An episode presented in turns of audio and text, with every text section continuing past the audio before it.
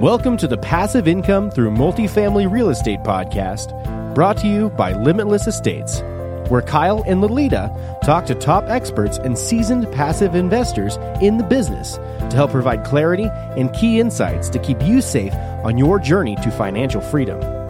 Our goal is to help you get educated on how to create passive income for you and your family by using real estate as your vehicle. Now, here are your hosts, Kyle and Lolita.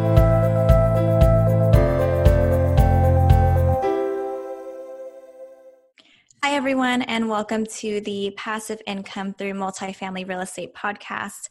I'm your co host, Lolita, also joined by Kyle. Joining us today on the show, Brandon Hall. Brandon, thanks for joining us today. How are you? I'm good. Thanks a lot for having me. Yeah, Nice to have you on the show. Here's a little bit about Brandon. Brandon is a certified public accountant, national speaker, and the founder and CEO of the Real Estate CPA Brandon also invests in multifamily properties personally and through his capital group, which is Naked Capital. With that being said, Brandon, can you please tell the listeners a little bit more about yourself and what you currently do? Sure, yeah. So I am CEO of the Real Estate CPA, which is a virtual accounting firm. Uh, we, since we are the Real Estate CPA, we only work with real estate investors and business owners that are in the real estate industry. So we have 11 employees across the United States. We're 100% virtual. We have a client in every state at this point. Um, work with a few hundred clients, all from the small uh, mom and pop shops with one rental property, all the way up to the largest. I think our largest client's a $100 million real estate fund. Uh, we provide all sorts of fund services like tax prep, tax strategy, uh, CFO outsourced accounting, that type of thing. Um, so yeah, so I, I pretty much pour all of my time into running that business and managing that. Managing employees takes a lot of time mm-hmm. and a lot of energy. Uh, but on the side, whenever I do have a spare minute, uh, we are pouring money into real estate. So I have a few multifamily properties on my own, and then I also have I'm, I'm a partner in a in a capital group called Naked Capital, and uh, we basically syndicate. So we raise money for people that are syndicating deals, and then we'll place the capital in those deals. Nice, awesome. Thank you for that. Well, since the real estate CPA invests in real estate, my first question is is maybe a little obvious, but I still want to go there. Um, is real estate an asset class that is beneficial to investors from a tax perspective, and why? Yeah, so in my opinion, obviously, it's the best asset class for for anybody to be investing in. Um, the the beautiful thing about real estate is that you can build tax free wealth. Uh, you you can you can take money, you can you can leverage that money, uh, and then the income that you're receiving currently is all tax free. And it's not technically tax free; it's it's technically tax deferred, but we'll just call it tax free for your listeners for the time being. So if I let's say that I have fifty thousand dollars and I want to buy a rental property. Now I can probably buy a two hundred thousand dollar rental property with that fifty thousand dollars. So I'll buy a two hundred thousand dollar rental property thanks to financing. Um, so that's what I'm talking about the leverage aspect there. So my 50k gets gets me a levered asset worth 200k. That $200,000 asset is then going to produce rental income for me. Um, let's call it 2,000 bucks a month or $24,000 a year after my expenses. Like the, the tenant's going to pay for all the expenses on the property including the mortgage. Um, so they're going to pay down my mortgage for me. But then i have cash flow. My cash flow on, on a $200000 house might be like six seven eight hundred dollars a month some somewhere in that range but i don't have to pay taxes on that six seven eight hundred dollars a month and the reason that i don't have to pay taxes on that is thanks to depreciation so i get to depreciate my $200000 house every single year over 27 and a half years. Uh, and depreciation is an expense that I get to take without actually having to pay any additional money. I think on a $200,000 house, depreciation works out to about like 6,500 bucks a year. So I get a $6,500 write off uh, for free. And, and I, I get that write off because I purchased the property at the beginning uh, and, and now we're just kind of tracking the deterioration of the property over time. So it's a free expense that I get to take on my returns. I don't have to fork out any additional money to take that free expense. So if, if we work out the example here, my $200,000 property, let's say that my net income net income is different from cash flow. We're not going to get. I don't, I don't know if we'll get into that, but let's just say that my net my net income is sixty five hundred dollars, and then I have depreciation of sixty five hundred dollars. My net taxable income is zero dollars. So I get sixty five hundred dollars tax free.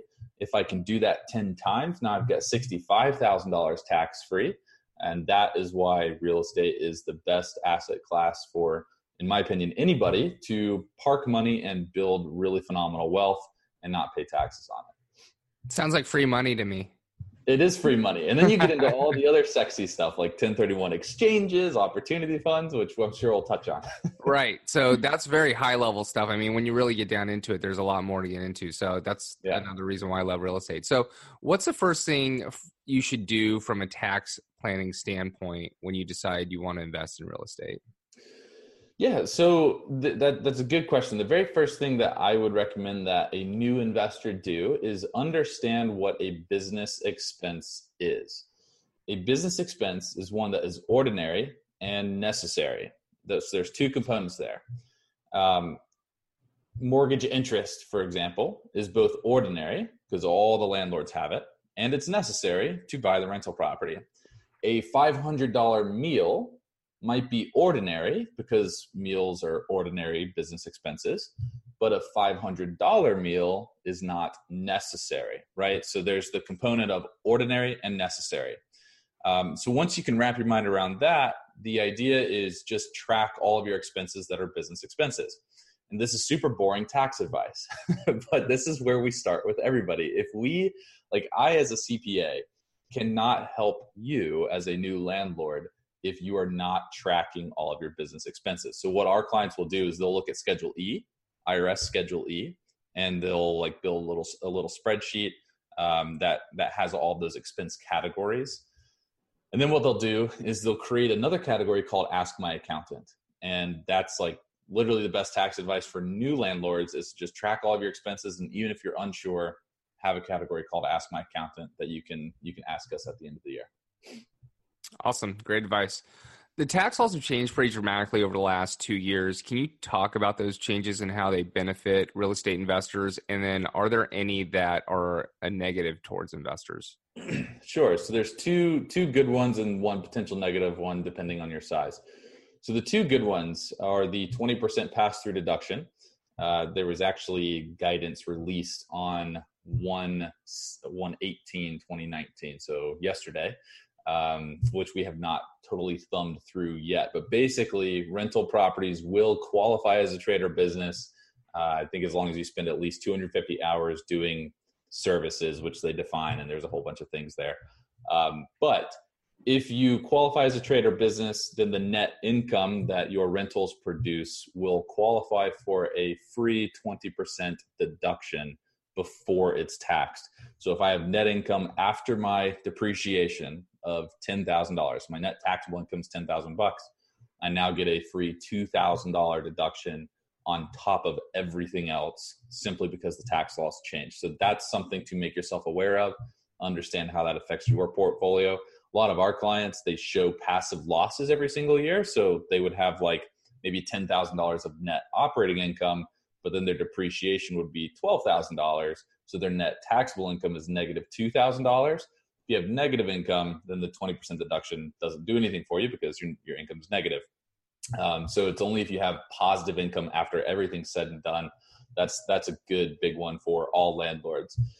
Another one, the second one is 100% bonus depreciation. So anytime that you buy a property, you can do something called a cost segregation study.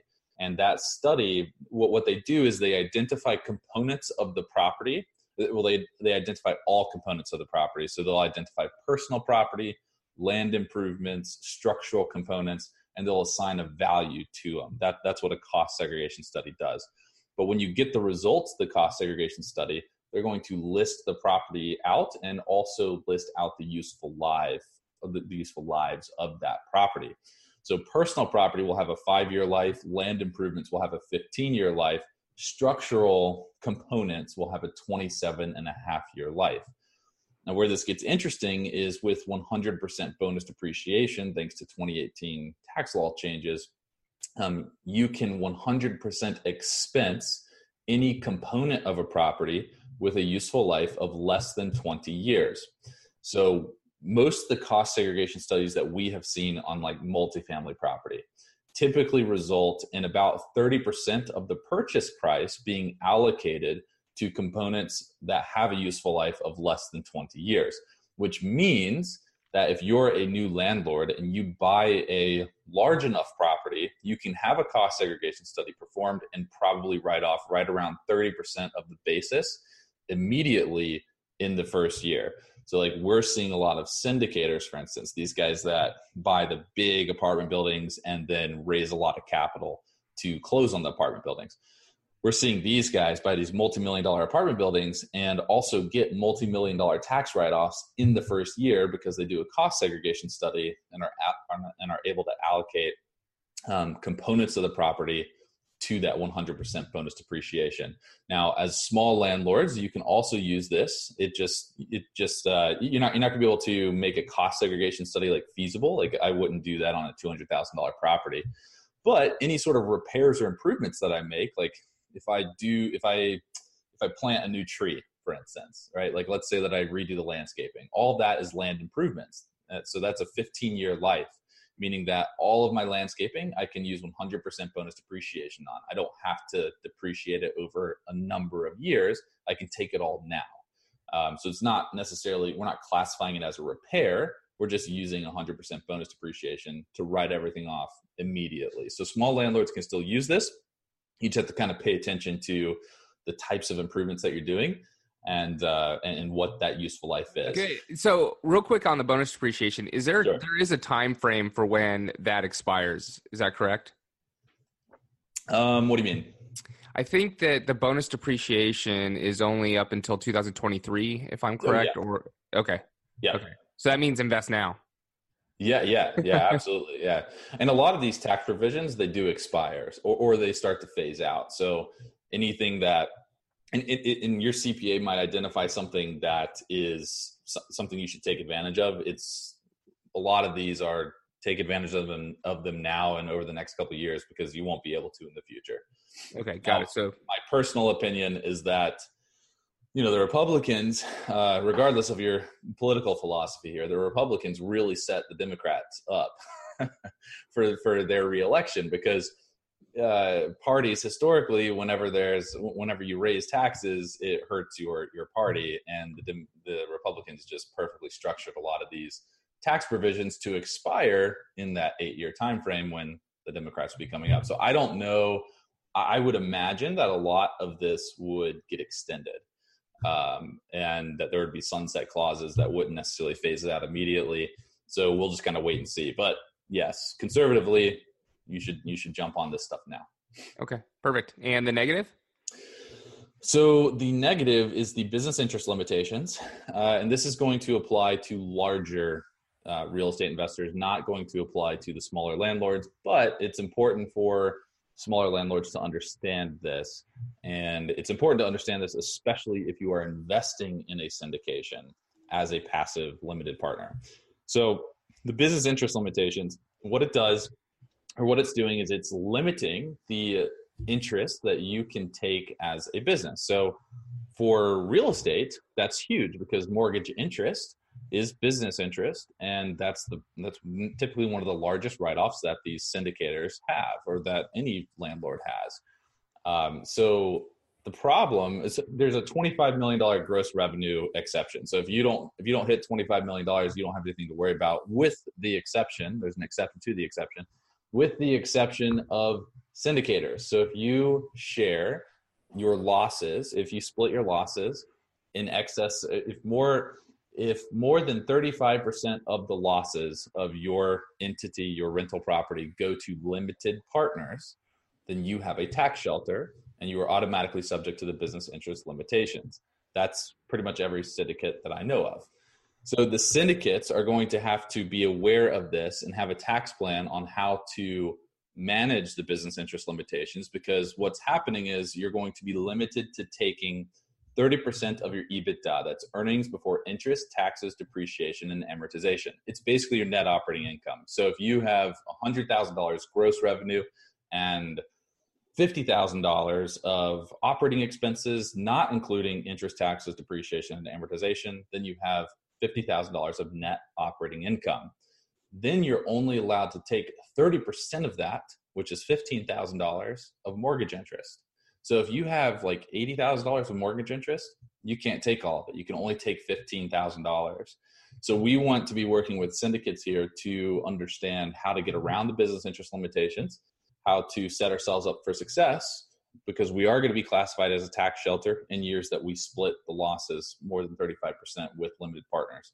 Um, so it's something to really kind of keep an eye on. Luckily, uh, we can take a cost seg study in year one, and then we can elect out of the business interest lim- the business interest limitations in year two. That's getting into the weeds. So there are solutions, but it's something to be aware of and something that a lot of these syndicates need to know. It's also something that a lot of the limited partners, like I said earlier, they need to know about as well. One of the things that we encourage our the, the, clients that we work with that are accredited investors, we encourage them to ask their deal sponsors, how do you plan to manage the, the business interest limitation rules? If they don't know, it could be telling that they don't have a good team in place. So it's just something to be asking anybody before you invest with them. Great. And so, should investors be taking into consideration the tax benefits uh, when calculating their returns, or is that more like gravy on top? Yeah, you know, it, it is something that I that I often see missed. Um, me personally, I do take into account the after-tax return. Uh, I think that that's important because that allows you to compare the after-tax return from real estate to the after-tax return from everywhere else. Uh, real estate's generally going to give you a better after-tax return because those passive losses, like like if we go back to the example I gave way earlier, we have a $10,000 net income, $12,000 in depreciation, a $2,000 passive loss. That means that I've got $10,000 tax free and I have a $2,000 passive loss that could potentially reduce my taxes and, and give me tax savings, which also gets added to my return technically. Now, that's a little bit harder to dive into for a lot of people. So I don't see a lot of people looking at their after tax returns, but I think that if they did, they would realize that a lot of this is a no brainer. Got it. Okay, and who's who's really responsible for making sure all these things are accounted for? There's so many different things to take into consideration when you're tax planning. I mean, is it the syndicator? Is it your CPA? Is it the actual investor themselves? Yeah, so it's it's you. Technically, everything falls on you. Even if even if even if somebody came to me and wanted their tax return done, I get to say I prepared the tax return based on the information that you gave me, so it's still on you. Now, we work with our clients proactively to help them navigate this stuff because it's a lot and it's crazy and we understand it. Uh, but yeah, it's always you. So, you know, you talked about the syndicates. Like we we have a we have a list of questions that we want our limited partners, our accredited investors, to be asking syndicates before they invest in any deal with them to gauge what does your team look like how much of this have you planned for? Um, we have a we have a big knowledge base. We have we put we push out a lot of content for our clients to read because we're not going to be able to catch everything as cpas there's way too much going on. We talk to our clients a handful of times throughout the year uh, so we have to make sure that our clients are somewhat educated and can bring us details that we can then ask more questions about to sift through it. But yeah it, it definitely all it you as the taxpayer you shoulder the brunt of all this. Got it. Okay and you already mentioned one red flag but what are some red flags that uh, passive investors should be looking into uh, when investing in with a deal sponsor? Yeah i, I think that if a tax perspective sorry. Yeah from a tax perspective. So i think that if a deal sponsor cannot talk adequately about a cost segregation study or the business interest limitations it doesn't necessarily mean that the deal sponsor is bad or doesn't know what he's talking about or she doesn't know what he's what know, know what she's talking about. But what it does mean is that they haven't th- thoroughly thought through their total their their tax plan. And for you as a limited partner that could be detrimental. Uh, you don't want to get into a deal and then figure out that they're not actually going to try to maximize anything that's being passed back to you um, you also want to be able to understand. I mean, even investing in these syndicates, you can have a very strategic plan investing in, in different syndicates. Like you could have invested in a syndicate and let's say January 2019, they call you up and they say, Hey, we we're selling the property early, uh, which is great. It's going to be a big return. You're going to get it paid out. But now that means that you have a big tax burden. So how do you offset that tax burden? You can invest in another syndicate later on this year. And if they run a cost segregation study, they'll push out a lot of passive losses to you. But you need to be asking about that cost seg study. You need to be asking about the business interest limitations. And if they don't know, then that's telling. And it's again not necessarily that they're a bad that it's a bad deal that they're a bad sponsor but the questions that you would then be wondering about is does this person have a team in place has this person done cost segs before do they know how to maximize returns for investors or minimize my my tax liability as a result of this deal. Um, and for for us honestly it's really just it's really just telling about the team the, the operating team in place. A lot of these syndicates what they'll do is they'll get a cpa and they'll say i have a cpa on my team but really what they mean is i have a tax preparer on my team. I talk to them once a year in march to get uk ones and that's not adequate enough for syndicates. They need to, to have the cpa uh, during due diligence helping coach them through all of this stuff. And so if, if there are syndicates out there that can answer you that can rattle it off tell you all about cost seg all about the business interest limitation plans and there's a lot that can't. And we want our clients to be investing with the ones that know what they're talking about. Great. Awesome. So what are the three biggest mistakes you see investors making on their taxes when they're investing in real estate yeah so three biggest mistakes the first one we talk we're going to talk a lot about being like self-prepared here so we have a lot of, of folks that that express interest in our services and then then in the past they've just done a lot of self-preparing um, the three biggest mistakes. The first biggest mistake that we see is not taking any depreciation at all. Uh, we're actually dealing with one right now. A guy didn't want to take any depreciation. He's now selling the property, and he's like, "Oh, well, I didn't take any depreciation, so I don't have depreciation recapture, which is a tax that you have to pay on any depreciation that you've taken whenever you sell a property." The problem with that is that the IRS doesn't care if you took depreciation because there's a little clause there that says the depreciation that you have taken or could have taken that's what we're going to tax whenever you sell the mm. property. Wow. So a lot of people think that, well, if I don't record depreciation, I'm good. Doesn't work like that. You're going to sell the property and you're still going to pay tax as if you had taken depreciation. So that's mistake numero uno that we all the time see. It's also the best mistake for us to catch because we can go back and amend returns and get a big refund for the client, right? So it's a good, if you're going to make a mistake, that's the best one to make. Got it. that's the one we see most often. uh, mistake number two has to deal with building basis and land basis. So if if you were smart enough to say I'm going to depreciate the property, mistake number two would be depreciating the entire purchase price, right? So when I buy my two hundred thousand dollar property that I mentioned earlier, I don't get to take depreciation on two hundred thousand dollars because when I bought the property, I also bought the land and land cannot be depreciated. Um, so I might be depreciating like $160,000, the building basis, because I allocate $40,000 to land. Got it. And if there's anyone out there asking, you know, how do you do these cost segregation studies? There are companies out there that you hire to do these for you, um, which will basically um, let you know, you know, what you can and can't depreciate and, and what you're going to get back. Is that right? Yeah, yeah, yeah. So there's tons of cost seg study companies out there. Uh, you have to be careful because a lot of these small ones, they, you know, they've got people that have been, I don't know, um, a delivery guy for a decade, and then he says, "Oh, there's an opportunity selling people cost segregation studies. I'm going to go do that." The problem with cost segregation studies is that there's no licensing requirements. So anybody can become a cost seg professional. so make, make sure that you vet them, make sure you vet the company uh, before you engage because these are expensive and um, you want to make sure that you can substantiate the valuation breakout. But talking about mistake number two there, anybody can figure out the valuation of their building and the valuation of their land. So what we recommend that you do is just whenever you buy a property, go to that county's property assessor database and pull the property tax card. And what that will show you is how the county or the city or the locality values the building and the land.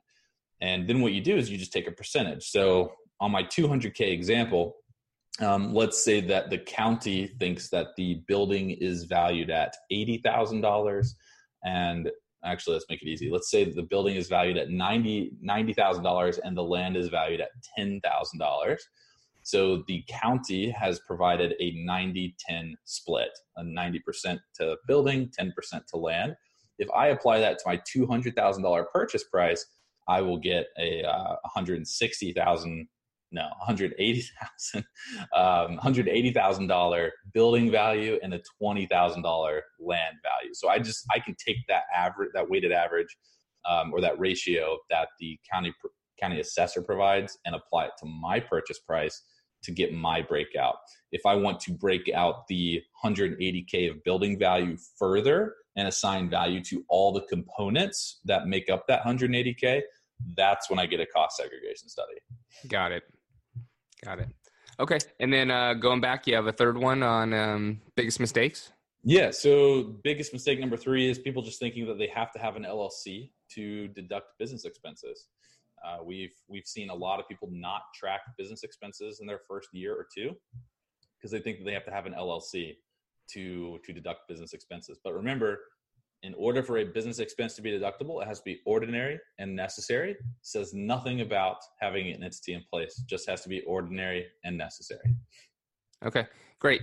And um, so, a lot of people out there, their accountants or CPAs are not real estate professionals or in the real estate field what's the biggest difference that a real estate focused cpa can give you if you're investing in real estate versus you know just your average accountant that you go to like you said once a year every march yeah so if if if you're listening to this podcast and you're thinking i have to rewind that section about the cost seg the business interest hmm. limitations mm-hmm. all that stuff that's where we come in so we, that that's just scratching the surface of all of the tax code related to real estate investing. Real estate investing is super complex. It's nowhere near as easy as just you know being the H&R Block and churning out W two tax returns. It's it is complex. There's a lot of representations that you have to be aware of um, in order to prepare a compliant tax return. There's also a ton of tax strategies. And that's often where we see a lot of CPAs miss the beat. So a lot of CPAs can take your return and they can prepare an okay rental like a schedule E. Like we'll, see some mistakes, we'll see some valuation mistakes like allocating to building and land. We'll see some depreciation mistakes. Uh, we'll see some. We've seen CPAs not record like insurance and taxes in the year that people purchase properties because they didn't go and look at the closing documents and see that insurance and taxes were paid as part of closing. So there's those types of mistakes that a non-real estate CPA is more likely to make. But other than that, like they can they could probably do a decent job preparing a rental uh, or preparing a regular Schedule E. It's when you get a lot of rental properties, um, or it's when you start talking tax strategy that their value significantly declines. And that's where the value of somebody that's niched in the space, that's where their value becomes much more valuable to you. Because, I mean, for us, you know we've got if somebody joined our firm today i get to tell them hey we've got 350 case studies of people that are similar to you that we've already we've already made all the mistakes on. So you're coming in you're coming in you get to benefit from all of that and we know exactly what to do right off the bat. And a lot of people they when they come into our pipeline and they want to potentially be a client of ours we'll ask them why you're looking to switch cpas and they're just like honestly um, you know, I, I, took one of your podcasts or I took one piece of your content, I sent it to my CPA and he had no idea what you're talking about. And I just feel like I'm not getting the maximization over there that I need in order to, to really benefit from the tax position. Uh, and, and that's what we, what we often see. And, and there's nothing wrong with those CPAs. They're doing a good job. You're, you're typically paying, a lot of people don't understand that when they pay for taxes, they're paying for tax compliance. They're not paying for strategy. So tax compliance is I'm going to take your data. Remember, it's your responsibility. I'm going to take your data and I'm going to put it into the return in a manner that is compliant with the IRS. It's an extremely valuable service uh, because if you're not compliant, then there's a lot of trouble.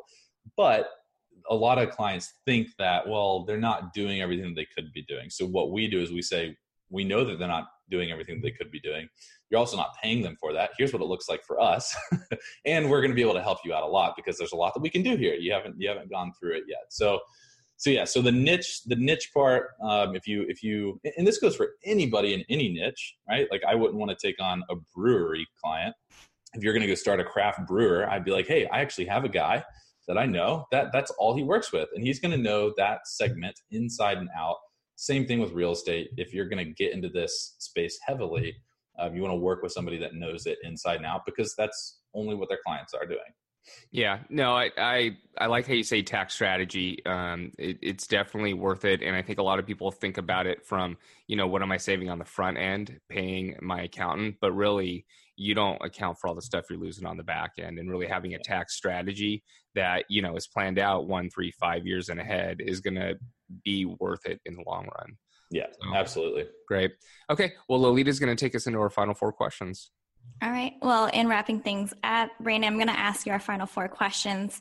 Uh, feel free to either answer them from your uh, personal investments or from a CPA standpoint. All right. Oh, cool. Are you ready? Yeah, sure. All right. So, what is the one tool that you use in real estate investing that you could not do without? All right. I'm going to take this from the CPA perspective. Actually, we can kind of talk on both angles. So, I use Slack all day, every day. Mm-hmm. Uh, and I know that that's probably everybody listening to this is like, yeah, we use Slack too. But trust me, for a CPA firm to be using Slack, it's like mind blowing. we, we, we have closed clients because they've talked to multiple CPA firms and we're, we mentioned Slack and they're like, oh, we use Slack too. That's so cool. we're going to use you guys. Um, so yeah, so we use Slack all day, every day. We also put our, some of our clients on Slack as well. Uh, so I guess we, we can kind of hit the real estate side there. Awesome. Uh, can you tell us your story about um, a biggest mistake in real estate investing so far, and what is a main takeaway for our listeners? Sure. So the biggest mistake that I had was back in 2016. Uh, I had moved into a three-unit property, and I rented out the other two units. so I was doing like the house hacking. If you if you mm-hmm. are privy to the BiggerPockets conversation there. Um, I would. This is my second property. The first property, I had a property manager managing everything. It's, it was down in North Carolina. This property that I moved into was in Baltimore, Maryland. And I figured since I was moving into it, I could manage the property myself. Like that'd be that'd be easy, right? I'm a I'm my wife will tell you that I'm not a handy guy. I think I'm a handy guy, and I know how to collect rents, right? So I can manage the property. Um, the problem is, is that I, as as much as as much of a logical guy I am, I'm also, you know, I, I don't like to stir the pot too much. So the the person living on my in my second unit on top of me would never uh, never pay on time, and I would just send her incessant reminders, and she she would always pay, but it would never be on time. And uh, and anyway, and then one day she just like moved out. It was at the end of her lease, but she didn't give any giving me any notice. Just left. Uh, so my biggest mistake was not realizing that I'm not good at property management. That because because the problem was I was stressed out the entire time. so even though I knew she was going to pay, I was still stressed, and it was affecting everything else. So my my learning there was offload what you're not good at to somebody else. And if you're like me and you get like a little bit of a soft spot for people and you don't want to stir the pot too much, definitely offload the hard stuff. Stuff that makes that you know i'm going to pound on your door until you pay me type of thing. You should not be doing that type of work. All right noted. Um, what is it that you need to do now to grow your life to the next level gosh i don't know uh man what do i need to do to grow my life to the next level I think that I need to I need to get healthier. I need to work out more, and uh, every time I work out, it clears my mind and helps mm-hmm. me kind of plan for the future. Um, but yeah, just really need to double down on the business. I mean, we we started this in 2016. We've grown it to over a million dollars in revenue, 11 employees in three short years.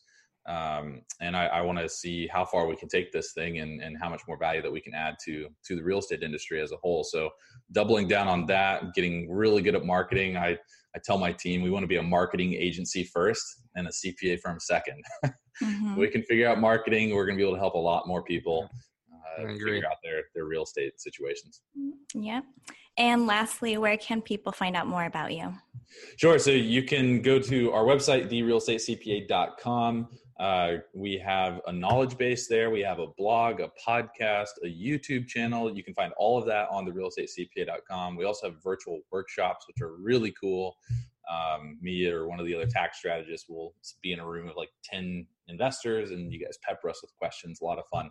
You can also follow me on LinkedIn. I like to post tax tips and ideas. And I also like to post about how the other big CPA firms are they stink. uh, so if you're if you're into any of that, you can you can follow me on LinkedIn. I'm happy to connect there as well. Wow, wonderful! So super informative episode with plenty of tips and advice um, on tax planning and strategizing that I'm positive all of our listeners could benefit from. So, uh, with that being said, thank you everyone for spending some time with us. Brandon, I really enjoyed our conversation, and thanks for being on the show. Thanks for having me. Thank Thanks, you. Brandon. Thanks for listening. To learn more about the passive income through multifamily real estate podcast, and to get access to today's show notes and to previous shows, visit limitless estates.com. If you enjoyed this show, please subscribe to the podcast. Thanks again for joining us. Be sure to tune in again next week for another episode.